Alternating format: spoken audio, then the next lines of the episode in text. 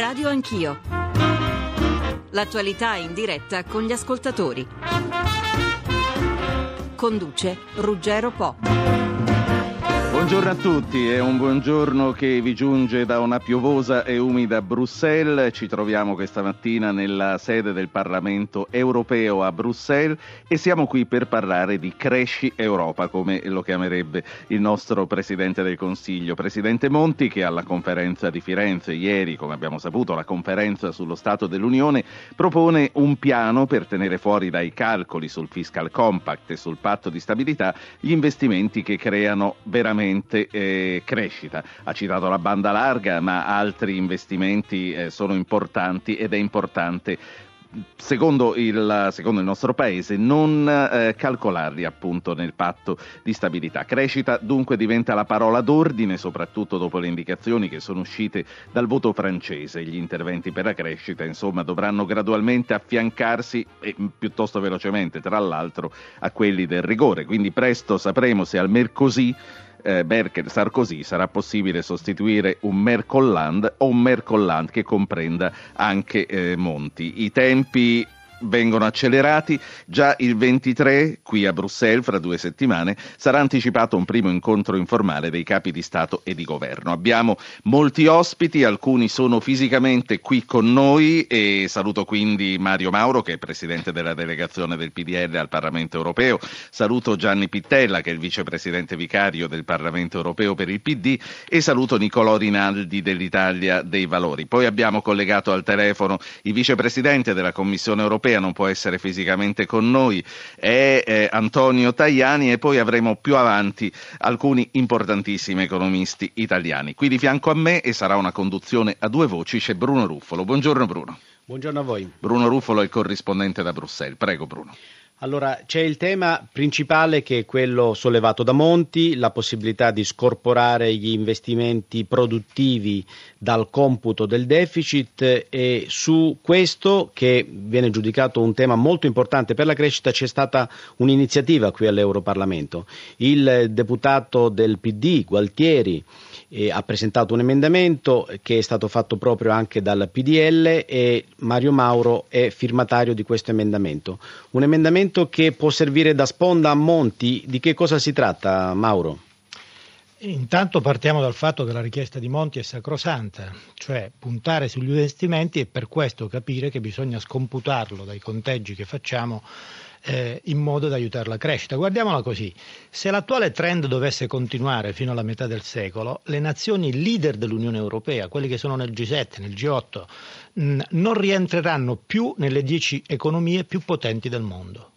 Quindi abbiamo bisogno di crescere. La Commissione europea dice che senza riforme l'Europa potrà crescere solo dell'1,5% per il prossimo decennio tenuto conto che per Brasile, India e Cina i numeri vanno dal 4 al 9,5%, noi necessitiamo riforme. La richiesta di Monti è sacrosanta, la Commissione sarà alleata in questa strategia del rilancio, mi auguro. Presidente Tajani, buongiorno. Tajani mi sente buongiorno, collegato al... Buongiorno. E... Sono, sono sì. in partenza una volta degli Stati Uniti, del Messico e della Colombia per andare a esplorare con 50 grandi imprese europee nuovi mercati per aiutare la crescita della nostra economia reale, ecco perché non sono in studio con voi. Certo, eh, tornando al, al, nostro argomento di oggi, quindi puntando sulla crescita, eh, volevo avere una sua valutazione su quello che il governo italiano sta proponendo, anche perché il presidente Barroso, che eh, proprio oggi è a Firenze alla conferenza sullo Stato dell'Unione, dove ieri il presidente Monti ha fatto questa proposta, ha comunque precisato abbastanza seccamente che comunque il fiscal compact non è negoziabile. Il fiscal compact non è negoziabile, però nell'ambito delle regole del patto di stabilità e della crescita, nell'ambito del fiscal compact, come ha detto il vicepresidente Renne, eh, si può eh, discutere. Lo ha fatto capire in maniera molto chiara nel corso di una uh, conferenza che ha tenuto all'Università di Bruxelles e, e l'ha detto anche a me, quindi il dialogo è aperto eh, certamente le regole vanno rispettate, però nell'ambito delle regole c'è anche la possibilità di interpretare alcune norme in modo da poter favorire la crescita rispettando il eh, fiscal compact. Quindi si tratta di discutere, mettersi al tavolo e, e vedere come risolvere i problemi. Certamente l'Italia deve risolvere un problema eh, fondamentale che è quello del debito enorme che ha con le piccole e medie imprese eh, deve essere applicata la direttiva sul ritardo dei pagamenti prima eh, del termine ultimo per recepirla eh, perché eh, se è vero che è un dovere per i cittadini certo. pagare eh, le tasse è un dovere morale, ripeto, un dovere morale dello Stato e delle pubbliche amministrazioni pagare i propri debiti per impedire certo. che chiudano le imprese e che centinaia di migliaia di persone perdano il lavoro. E poi, Presidente, c'è il grosso nodo dell'accesso al credito.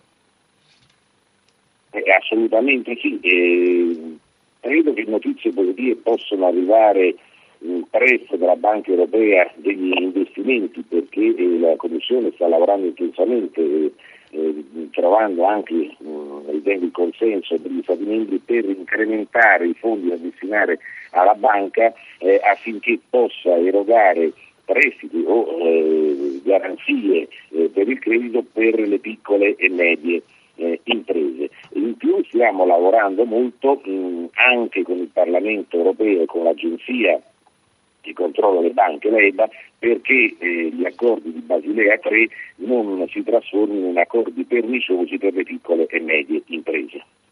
Ecco, allora lei partirà per gli Stati Uniti, l'ultima cosa che le voglio chiedere è quale ruolo quindi nei nuovi equilibri europei, quelli che si verranno configurando dopo il cambio di presidenza, soprattutto all'Eliseo, quali nuovi equilibri, nei nuovi equilibri europei quale ruolo potranno avere anche i rapporti con gli Stati Uniti?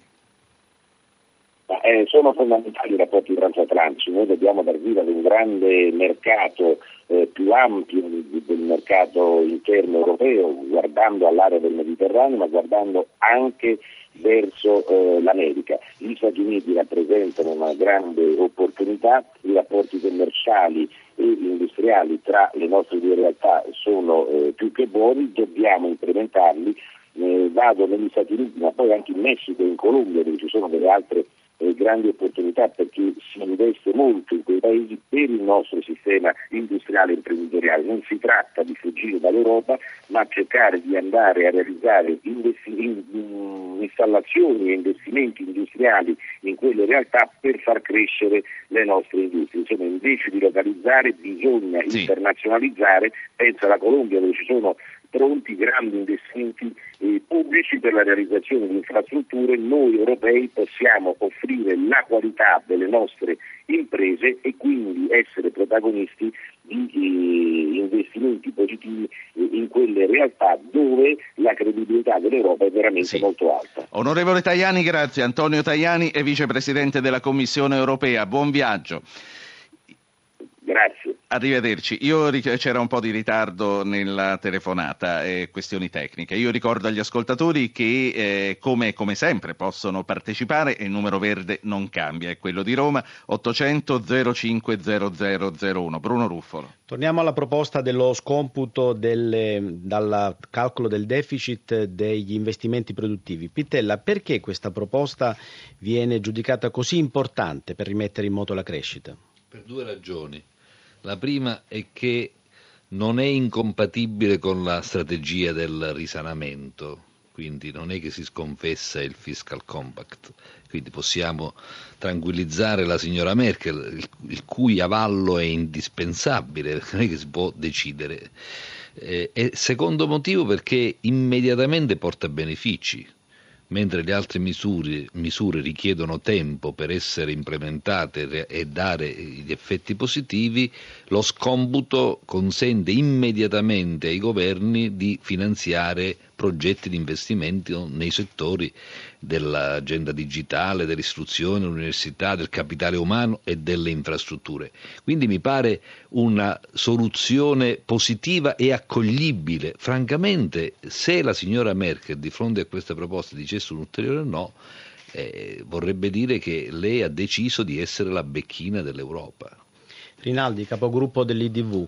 Allora perché se questa soluzione effettivamente viene giudicata da molti così importante, sappiamo che se ne parla da molto tempo, perché allora fino adesso non è stata messa in pratica? Ma io ho la sensazione che la Germania abbia bisogno in primo luogo di essere rassicurata sul fatto che non si continui con gli sperperi e la cattiva gestione di bilancio che vari paesi europei hanno hanno condotto negli ultimi, negli ultimi, anni. Portato a casa questo risultato, che devono mh, mm, capire che hanno portato a casa, siamo arrivati al pareggio di bilancio come vincolo costituzionale, eh, che, che secondo me è anche un errore, ma siamo arrivati addirittura a questo punto ma portato a casa la rassicurazione che comunque non sarà più come prima, vale a dire che i paesi della zona euro spenderanno in un modo molto più oculato rispetto a prima i propri capitali pubblici, io spero, mi auguro, immagino che la Germania comincerà ad allentare questo suo rigore nella trattativa politica. Eh, c'è anche un elemento che credo che cominci e debba cominciare a far breccia nella posizione tedesca. La strategia condotta fino adesso non funziona e questo è sotto gli occhi di tutti, vale a dire questo rigore, rigore, fiscal compact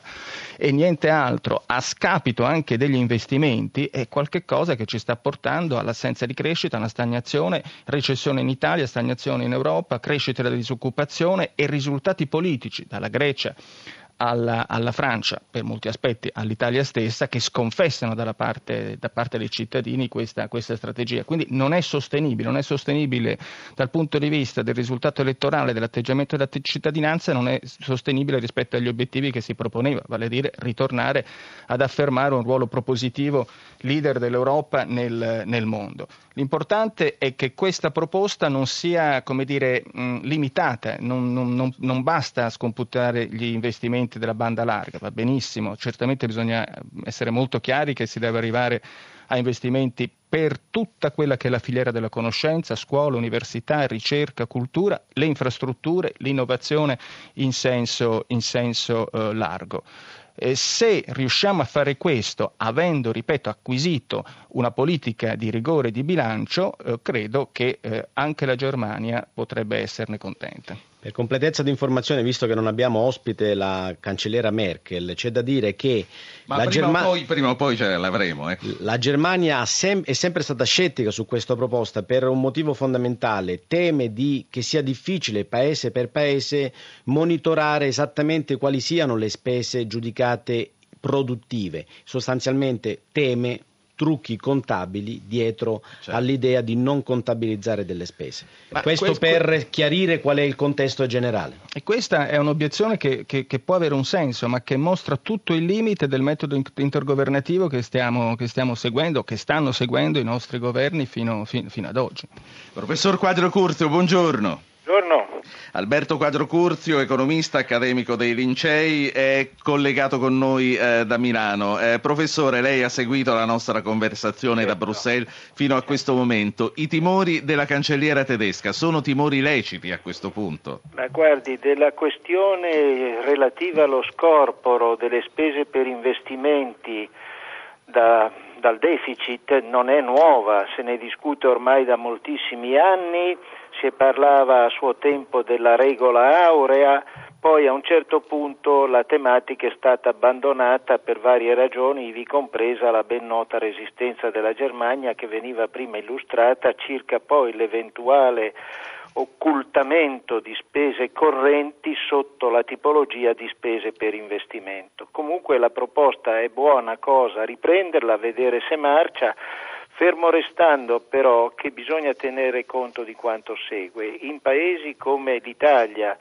dove per dare corso a determinati investimenti, soprattutto quelli infrastrutturali, ci vuole molto tempo perché si frappongono vincoli, barriere di ogni natura, non bisogna ritenere che gli effetti possano essere rapidi, immediati, certamente potranno essere più rapidi per quelle spese tipo ricerca e sviluppo, tipo istruzione, formazione, ma è proprio in quelle tipologie di spesa dove si possono annidiare quelle forme occulte di spesa corrente, quindi è un tema molto delicato. Certo. Personalmente io continuo a ritenere che la strada per il rilancio europeo debba passare attraverso forme di tipo più comunitario che facciano loro gli investimenti, adottando anche normative adeguate per sovrapporsi alle leggi nazionali e far marciare gli investimenti stessi.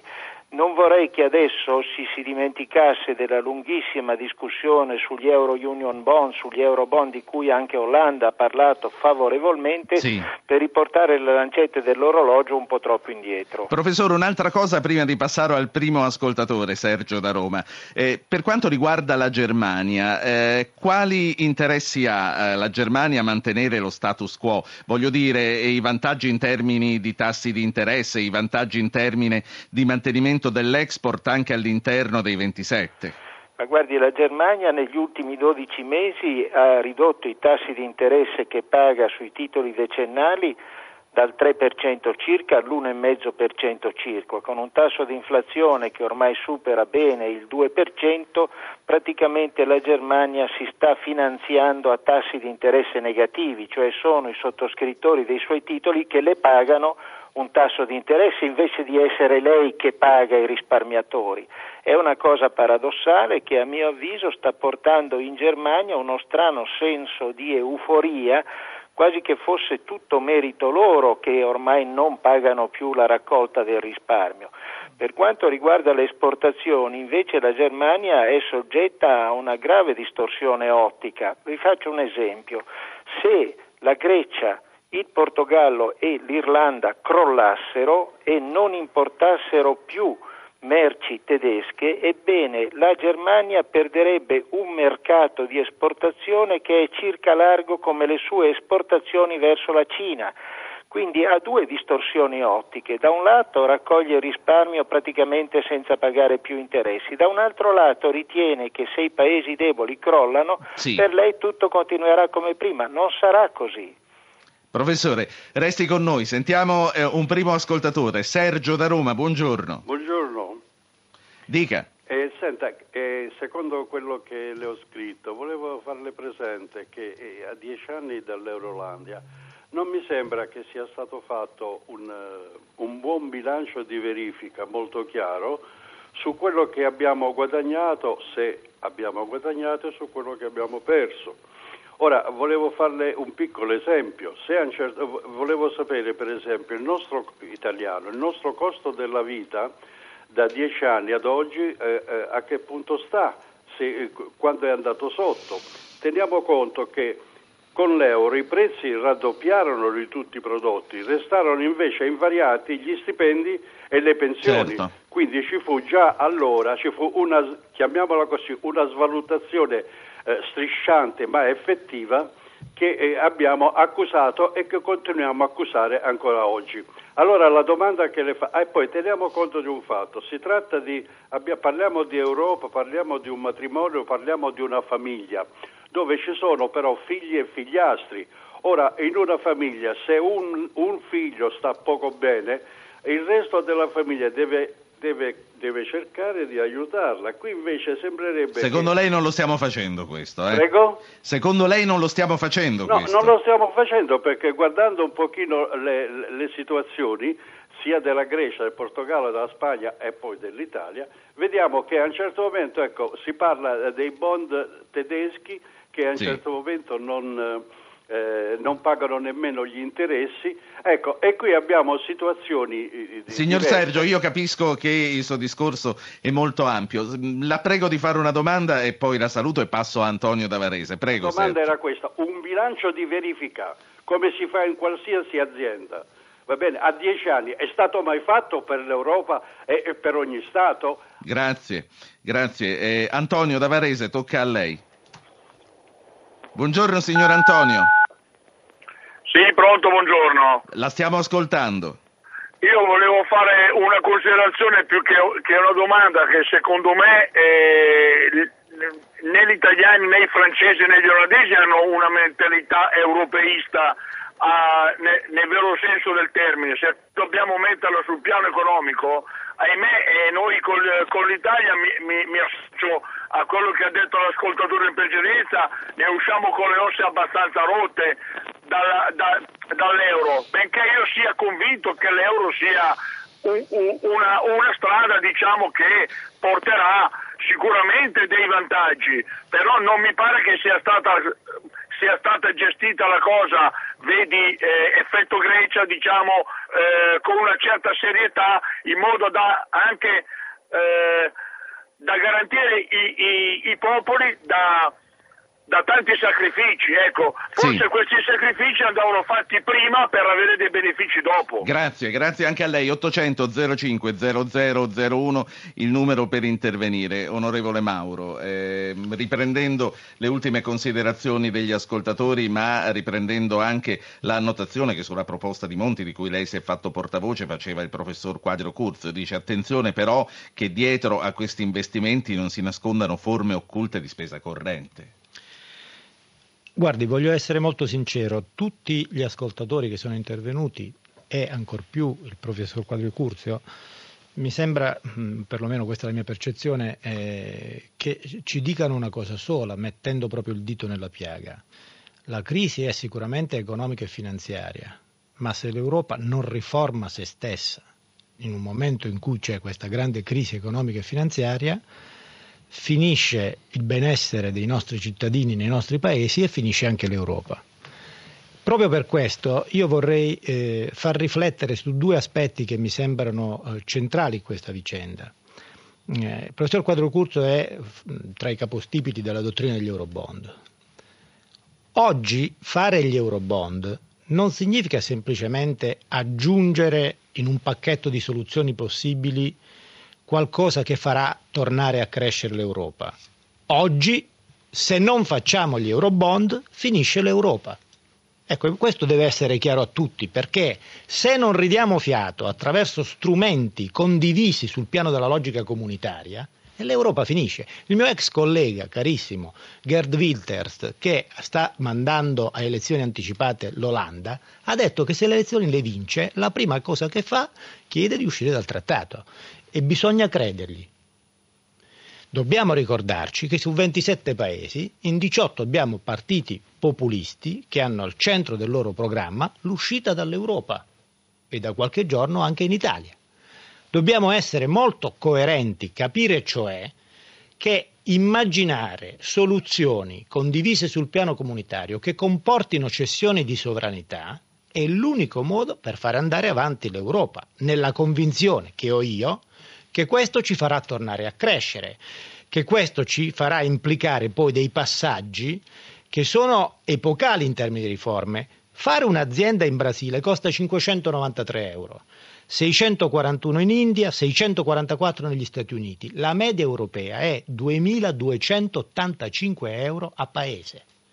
Abbiamo bisogno di riforme, o le facciamo adesso o non le facciamo più. La signora Merkel è perplessa insistiamo nel convincerla, ma proprio l'accordo sul fiscal compact ci ha dimostrato che possiamo provare a procedere tutti insieme, qualche volta possiamo provare a procedere con qualcuno che rincorre. Pittella, la necessità di uno scatto da parte delle istituzioni europee, su questo diciamo qui almeno a Bruxelles concordano tutti, però mh, l'Europa nella sua complessità dal punto di vista politico esce con le osse rotte, le osse rotte dal, dal, doppio appuntamento elettorale eh, francese e greco, dove praticamente gran parte della campagna elettorale è stata portata avanti puntando il dito sulle mancanze dell'Europa.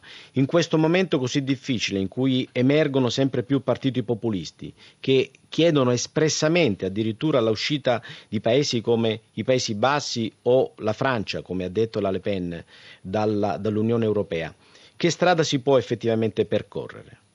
Guardi, bisogna essere puntuali nella definizione delle cose. A mio giudizio, l'Europa che esce con le ossa rotte è l'Europa del rigore e dell'austerità per l'austerità, è l'Europa che, dei governi che ignorano il dramma sociale che stanno vivendo le famiglie europee, ignorano che il ceto medio è stato ridotto ai minimi termini, ignorano che ci sono milioni di disoccupati e milioni di persone che vivono in condizioni di disperazione.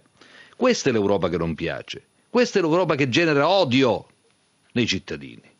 C'è un'altra Europa che noi cerchiamo di testimoniare nel Parlamento europeo. Come, come si è notato, Mauro appartiene a una famiglia politica Rinaldi appartiene a un'altra famiglia politica, Pittella appartiene a un'altra famiglia politica, eppure siamo uniti su questa uh, analisi e su questa proposta. Il Parlamento europeo dice e dà l'idea di una nuova Europa, di un'Europa che comunitarizza gli strumenti, che fa gli Eurobond, che fa gli Union Bond, che fa i Project Bond, che dice Golden Rule, regola aurea di scomputo degli investimenti, che dice fondo salva stati, fondo monetario europeo, dice addirittura il Parlamento europeo, per salvare quegli stati che hanno difficoltà.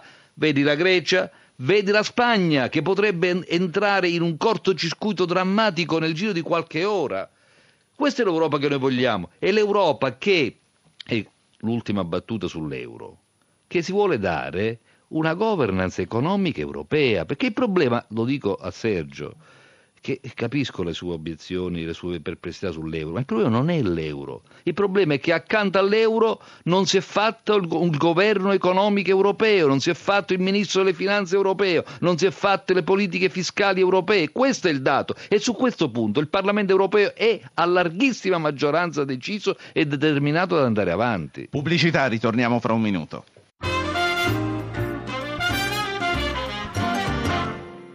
Radio Anch'io riparte, vi ricordiamo che siamo in diretta da Bruxelles, siamo nella sede del Parlamento europeo di Bruxelles, stiamo discutendo dell'Europa, stiamo discutendo della crescita e degli interventi immediati da affiancare a quelli del rigore per ripartire. Io volevo ripartire con, uh, intanto saluto l'economista Luigi Paganetto che è collegato da Roma a Tor Vergata, Università Tor Vergata. Buongiorno professore. Buongiorno.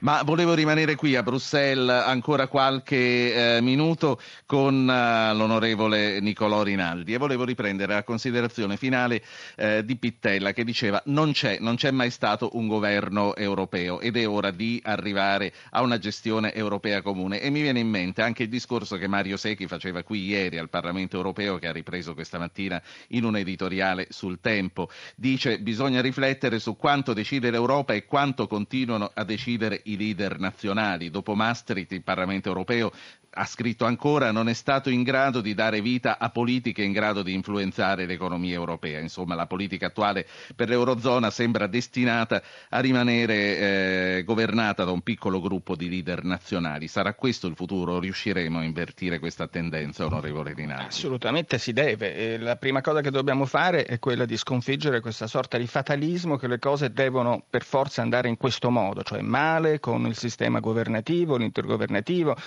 non è, non è così. Certo, la realtà purtroppo eh, ci mette di fronte a una responsabilità molto, molto, molto, difficile. Io recentemente sono stato negli Stati Uniti insieme al mio capogruppo Guy Verhofstadt, che è stato a lungo primo ministro del, del Belgio. La sensazione che ad esempio ho avuto parlando con gli interlocutori del Dipartimento di Stato è che loro considerano non soltanto l'Unione Europea come un soggetto da non prendere sul serio, che è una posizione tradizionale da parte americana, ma che ormai all'interno dell'Unione Europea siano rimasti soltanto due paesi con i quali valga la pena di trattare, di guardare quali sono le loro posizioni, di prenderli sul serio, la Gran Bretagna e la Germania. Tutti gli altri, Francia compresa, alla, alla, alla, dietro il carro, il carro tedesco. Questa non è un'Europa sostenibile, ripeto, è un'Europa che, come Mauro e Pittella dicevano, è destinata al tracollo, è destinata, se non al tracollo, a un lento tramonto, a diventare una provincia eh, del, del mondo. Del resto, la contraddizione tra avere una moneta unica, che è stato il miglior progetto europeo degli ultimi anni, ma non avere una politica politica fiscale di bilancio unica, avere bilanci e fisco diversi con debiti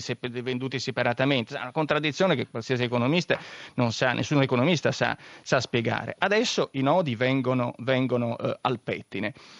La preoccupazione è che questa classe politica eh, europea, una buona parte, sia, come dire, forse incapace di, di, fare le riforme, di fare la scelta culturale di fondo, che è quella di avere più Europa, più Stati Uniti d'Europa, invece che di tornare sull'intergovernativo, addirittura minacciare da uscire dall'Europa, che io credo che poi sono minacce che si fanno, ma che poi non vanno, perché non c'è un'alternativa, non esiste l'alternativa tecnica di uscire dall'Europa e poi eh, i, i conti non tornano tornano più proprio per quei paesi che compierebbero questa scelta. Professor Paganetto, sarà in grado dunque la classe politica europea di governare economicamente l'Unione, ma prima ancora vorrei un commento sulla notizia del giorno che è quella dell'ipotesi di poter scomputare dal calcolo dei patti di stabilità e dal fiscal compact gli interventi concreti e puri sulla crescita.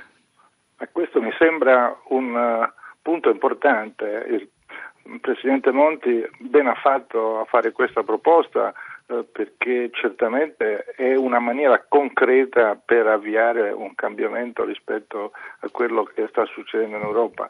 Fare uh, una attività di investimento, in particolare sulle grandi reti, reti elettriche, reti eh, di telecomunicazione, è un punto di grande rilievo non per il singolo paese, ma per tutti i paesi, perché non dimentichiamo che noi abbiamo da confrontarci con uh, dei sistemi economici che sono capaci di fare queste cose. Gli Stati Uniti, quando hanno fatto la banda larga, ovviamente non l'hanno fatta per il solo Stato del Kansas o del Mississippi o del Massachusetts, hanno fatto questo investimento per tutto il paese e quindi per una grande area, perché così ci sono le convenienze a farlo. E questo naturalmente vale per le reti elettriche e vale per le reti informatiche. Io ho l'impressione che questa sia una strada di grande importanza perché dà un segnale forte e eh, questo può anche mettere in moto quel processo di cui si parlava poc'anzi, cioè un processo che tenda a fare più, eh, eh, più eh, diciamo, attività in comune, più scelte eh, che possono andare nella direzione del benessere di quest'area che ha promesso molto, eh, a cui tutti noi eh, crediamo e a cui tutti noi teniamo, ma che bisogna che si metta in moto perché i tempi sono stretti. Sì, eh, Lucio da Firenze, buongiorno. Eh, pronto, buongiorno. Scusate, c'ho un problema di gola. Senta, Dica. ieri sera ho ascoltato il ministro Passera in una trasmissione, il quale ha detto che, mm, che c'è a disposizione circa 100 miliardi per la ripresa. Ora Passera, per quello lì che si sa, ha rimesso diciamo, eh, la sgangherata, le sgangherate poste diciamo, le ha rimesse diciamo, a pareggio. Sì. Ora, io credo diciamo, che Passera sia colui che rimette a posto le cose sgangherate come faceva Enrico Mattei e credo che lui segua quella strada. Sì. Ora, ehm, questi soldi che saranno sufficienti, diciamo, questi, questi 100 miliardi, diciamo, per non fare la fine della Grecia? Grazie. Grazie a lei. Forse c'è Andrea da Acquiterme, non lo so. Pronto? Ah, sì, buongiorno. Buongiorno. buongiorno. Dica. Io voglio, sono un ottimista, sono un imprenditore sano con un'azienda sana, non so fino a quando, non voglio fare il martire, fare il... Però Di che cosa si occupa lei? Io mi occupo di prodotti chimici e di adesivi. Sì. Importo merce dalla Germania con i quali ho un rapporto splendido, li stimo ma non li amo, loro ci ameranno ma non ci stimeranno di certo, e creda è, è finita. Cioè, serenamente dico è finita. Tutti questi signori, quella signora con i peli bianchi, da Lagarde, Barroso, tutta questa gente che ci porta in questa Europa, in questo euro, ci stanno ammazzando. Non parliamo della Merkel, la Merkel va per i cavoli suoi e stia pure casa sua, io li, li stimo ma stiano a casa loro. È finita Ruggero, è finita, non c'è più speranza. Una volta chi prendeva milioni era già un decoroso stipendio, oggi a 1500 euro non ha più niente, non ha più niente. E sfido chiunque, facciamo un sondaggio, vedrete se non è così, solo che ci riempiamo la bocca dell'euro. E l'euro e questa maledetta Europa. Grazie. Mm, onorevole Mauro, cosa fare per ridare ottimismo anche a questi italiani e a questi europei che, come dicono, io lavoro ancora, ma è finita? Guardi, ci sono due cose che secondo me sono molto importanti eh, mh, prendendo spunto da quest'ultimo intervento. Il primo è che questo tipo di reazione eh, mh, è collegato a persone che ieri, appena ieri, sarebbero state, diciamo, i primi promotori del modello europeo. Un imprenditore con un'azienda sana che ha voglia di crescere, che ha voglia di interagire con gli altri. E qui vorrei proprio far riflettere su quanto dicevo poc'anzi. Ho detto che esistono 18 grandi partiti populisti nei 27 Paesi membri. Che cosa dicono questi partiti populisti? È finita, dicono esattamente questo. E perché lo dicono in così tanti? Anzi, voglio dire di più, quei partiti hanno idee nettamente differenti dalle mie, ma hanno i miei stessi elettori. Cioè, giocano su quello che ieri era la speranza e che oggi è la paura. Allora, esattamente su questo, io voglio far capire invece che non è finita, che non solo possiamo continuare a crescere, ma che siamo noi stessi che ci autolimitiamo nel momento in cui la storia ci chiede di crescere. Esempio e chiudo, tutto quello che abbiamo potuto avere come riflesso dell'aver liberalizzato e reso interdipendente l'aspetto del mercato aereo, siamo ancora ben lontani da poterlo fare nel settore per esempio ferroviario e quindi tutto ciò che è crescita per gli imprenditori, per le famiglie e per le società ci è precluso perché non abbiamo ancora fatto abbastanza Europa. Pitella, l'ultima telefonata ripropone un tema molto importante che al di là dei grandi investimenti di cui si parla, grandi opere pubbliche, i project bond lo scomputo, poi c'è un problema concreto di domanda che in questo momento non c'è, cioè c'è un problema concreto di persone che, il cui stipendio è, in questo momento è fortemente indebolito. Come si fa a iniettare un po' di liquidità, un po' di soldi per poter riattivare la domanda? Ma guardi, eh, l'occupazione non si fa senza investimenti. Non è che si crea in maniera miracolistica con una bacchetta magica. Quando noi diciamo eh, rilanciamo gli investimenti nei settori trainanti l'economia, eh, diciamo facciamo più occupazione. Poi bisogna anche provvedere a fare eh, sostegno a, ai ceti più deboli, rafforzare gli ammortizzatori sociali, eh, dare più soldi ai giovani che fanno cooperative, che fanno nuovi lavori, ma tutto questo è possibile se si allentano i cordoni della borsa. Se invece l'atteggiamento è quello della cintura di nesso, non si può far nulla, non si può eh, andare oltre un, il tetto fatidico deciso dalla signora Merkel, è chiaro che poi c'è un problema che riguarda il credito, poi c'è un problema che riguarda la Banca Centrale Europea che dà i soldi alle banche nazionali e poi le, le banche nazionali non le danno ai cittadini, agli imprenditori e alle famiglie. Ma voglio fare una considerazione ve- veloce. L'intervento del, dell'imprenditore che cosa ci dimostra? Il circuito vizioso che, sta, che si è creato.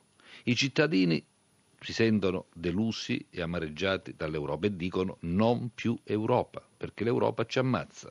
I governanti capiscono che i cittadini la pensano così e lavorano per meno Europa. È un circuito vizioso. Oggi serve il radicalismo di Spinelli, non il riformismo di Monnet.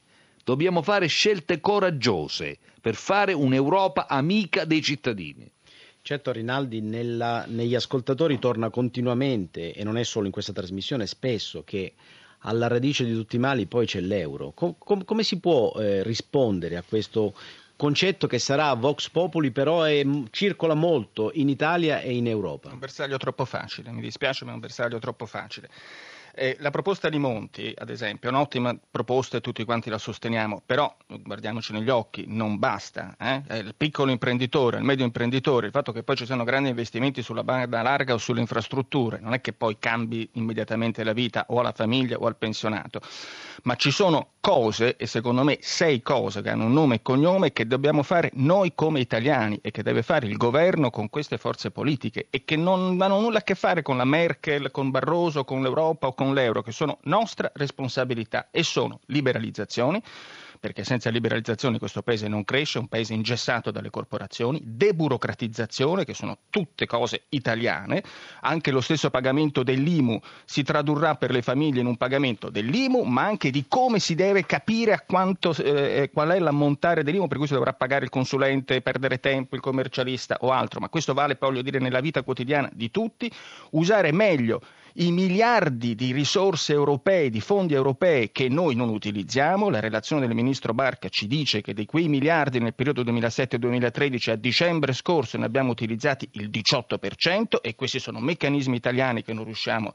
a mettere in, in, in atto avere una tassazione che vada a prendere i soldi anche da chi ce li ha e non li investe, e queste sono ancora una volta scelte italiane, quindi capitali di rendita, interessi finanziari, capitali che sono scudati a farci pagare l'IVA, l'imposta sul, sulla, sulla, patrimoniale, non ricorre a una tassazione generale come quella che abbiamo adesso che penalizza eh, tutti quanti, battersi senza quartiere contro gli sprechi e anche su questo si sta facendo molto poco, basti pensare alla recente vicenda delle pensioni d'oro, alla fine ci siamo riusciti ma con quanta fatica, ma il lavoro è enorme e non lo si vuole affrontare seriamente e per finire la questione cruciale che è quella forse più importante per la famiglia e per l'imprenditore, cioè l'accesso sì. al credito, rinegoziare un patto con le banche.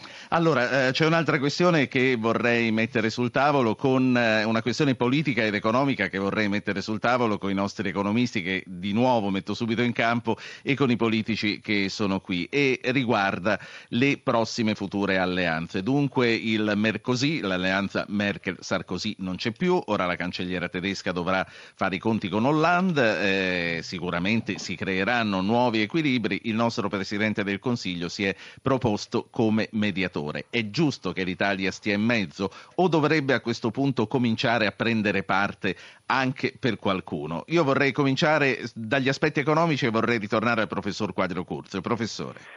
Ma guardi, intanto esprimo piena condivisione per quanto hanno detto i parlamentari europei che hanno dato una rappresentazione molto obiettiva, molto realistica e anche con quel forte contenuto di idealità senza il quale non si andrà da nessuna parte né in Europa né in Italia.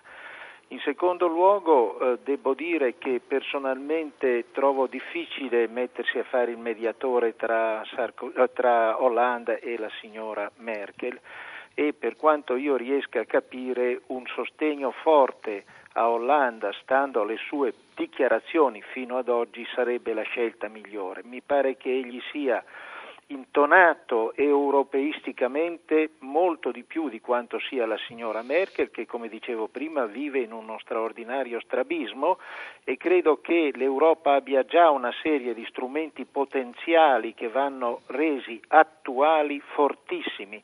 La Banca Europea per gli investimenti potenziata con un capitale accresciuto attraverso il conferimento di beni reali dei singoli Stati funziona benissimo e potrebbe sì. essere ancora più forte. Il cosiddetto fondo salva stati, anche questo potrebbe essere rapidamente trasformato. Ecco, io non vorrei che per scegliere delle opportunità che risolvano a breve termine qualche problema e poi forse neppure lo risolvono, si rinunciasse a questa linea europeista che certo. a mio avviso è fondamentale. Un ultimo dato, dottor Po. Nel periodo 2006-2010 il debito su PIL europeo, Eurolandia statunitense era più o meno uguale. Secondo le previsioni tra il 2016 e il 2020 gli Stati Uniti saranno quasi 40 punti di debito pubblico su PIL peggio dell'Europa. Ebbene, perché gli Stati Uniti funzionano e l'Europa no? Ah, perché l'Europa non sa darsi una politica unitaria, altrimenti è l'economia più forte del mondo ancora oggi. Se noi andiamo alla disgregazione saranno certo. tanti piccoli nanetti che non contano più nulla. Professore, grazie ancora una volta grazie per essere stato con noi. Professor Paganetto, come la vede lei?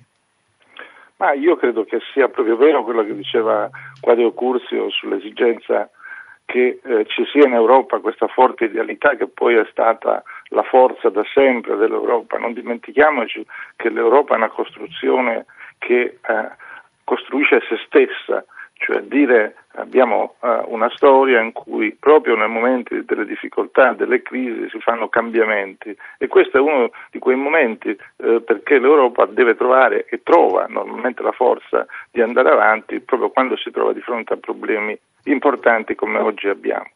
Detto questo, io credo che eh, eh, non c'è dubbio che eh, noi ci troviamo di fronte a una situazione disuguale in giro per il mondo, cioè dire eh, lo stesso Fondo Monetario Internazionale, che è il custode dell'ortodossia finanziaria, in questo momento sta sollecitando eh, l'Europa a eh, prendere sì eh, l'obiettivo del consolidamento fiscale, cioè dei bilanci in equilibrio, bilanci delle Stati in equilibrio come un obiettivo non eh, emendabile, cioè a cui non si può rinunziare ma eh, allo stesso tempo dice attenzione che quando c'è un periodo di recessione bisogna fare le cose con gradualità.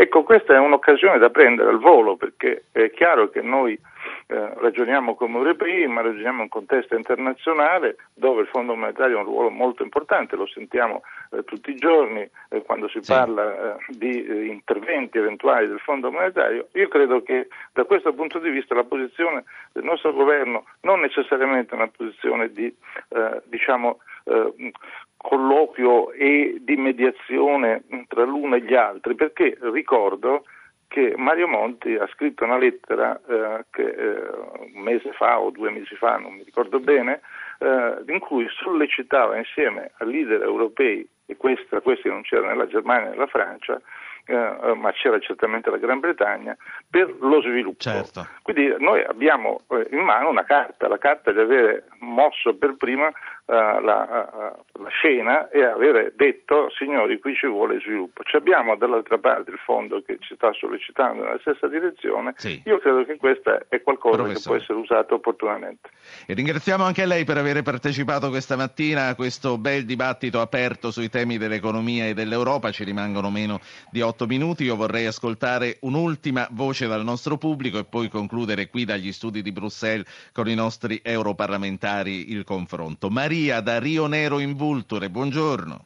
Buongiorno dottor Po, volevo dire che il rigore non, non fa ripartire eh, l'economia, ma genera davvero ansia e preoccupazione in tutti noi cittadini dell'Europa e poi del mondo. Il vecchio continente ha una identità che accomuna tutti gli Stati europei.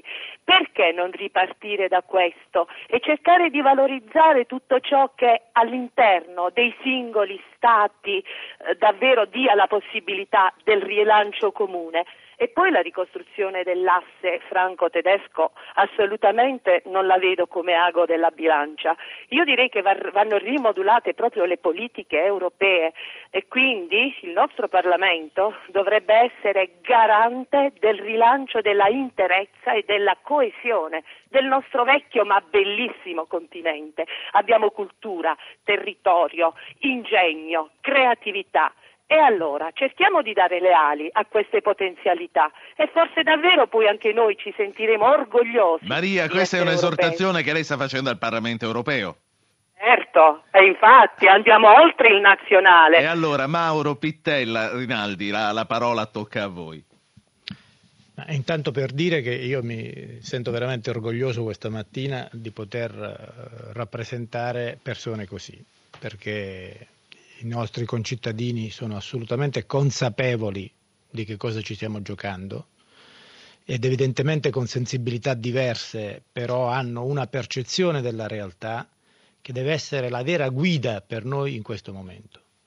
La seconda cosa che voglio dire è che, eh, contrariamente a ciò che tutti pensano, quando ritengono per esempio l'Europa un po' fissata con gli investimenti per il contenimento dello CO2 sui temi ambientali, il più grande investitore globale in energia pulita per 35 miliardi di dollari nel 2009 è la Cina. Questo testimonia che la loro ambizione è grandissima, deve esserlo anche la nostra. Terzo e concludo, eh, è stata molto bella l'espressione prima di Gianni Pittella quando ha detto eh, che ci vuole forse il radicalismo di Spinelli piuttosto che il riformismo di Monnet. Qui non ci sono né De Gasperi né Adenauer né Schumann, eh, qui ci sono Mauro, Pittella e eh, eh, Rinaldi. Devo dire però che se avessimo una consapevolezza, cioè che ciò che ci unisce è più forte di ciò che ci divide, varremmo come Adenauer, De Gasperi e Schumann. Ho quattro minuti, due a testa, Pittella e Rinaldi. Chi comincia per primo? Pittella. Sono doppiamente orgoglioso perché mh, abbiamo cittadini così che dicono queste cose è perché quella cittadina è lucana.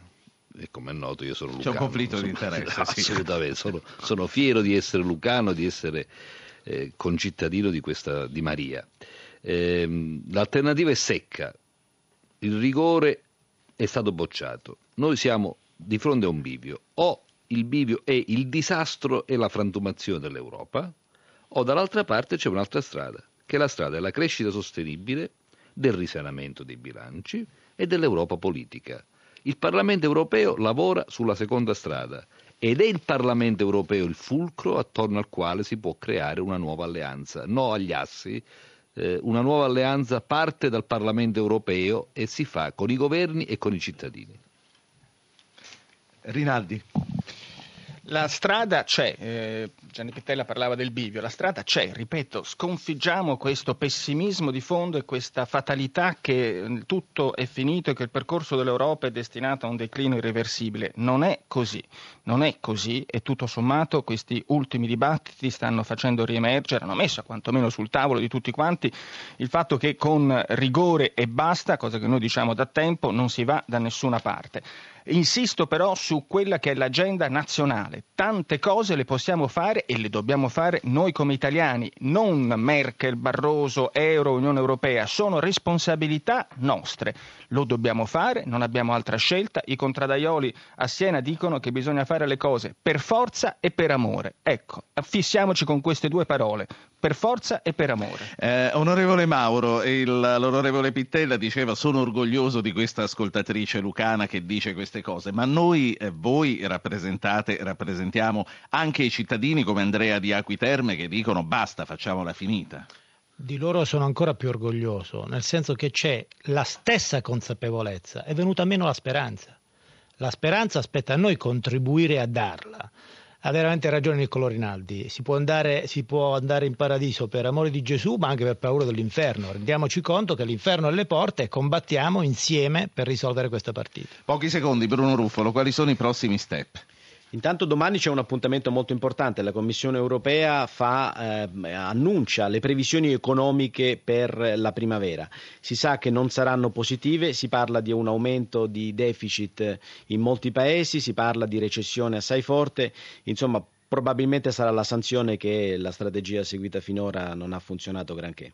Qui siamo alla conclusione di questa puntata di Radio Anch'io che è andata in onda da Bruxelles, dalla sede del Parlamento europeo. Eh, speriamo sia eh, la, la, la, prosecuzione di una lunga serie che eh, Radio Anch'io farà per mettere a contatto gli italiani con le istituzioni europee. Noi ringraziamo tutti gli ospiti che sono stati presenti con noi. Noi ritorniamo domani in diretta da Roma posso già annunciarvi da ora che domani sarà ospite in studio il ministro della Sanità Renato Balduzzi. La formula è quella classica di quando i ministri, i leader di partito sono con noi, uno contro tutti, ci sarà il ministro, ci saranno i giornalisti, ci sarete voi. Prenotate già le vostre telefonate con una mail a radioanchio@rai.it. Grazie a tutti a domani.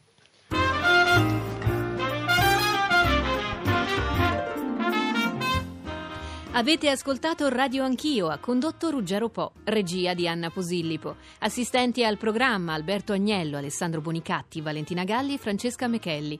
Coordinamento tecnico Gottardo Montano e Antonello Piergentili. Potete iscrivervi alla mailing list e ricevere le anticipazioni sulla trasmissione del giorno dopo scrivendo a radioanchio.it. Archivio puntate podcast su www.radioanchio.rai.it. Pagina Facebook Radio Anch'io, Radio 1 Rai.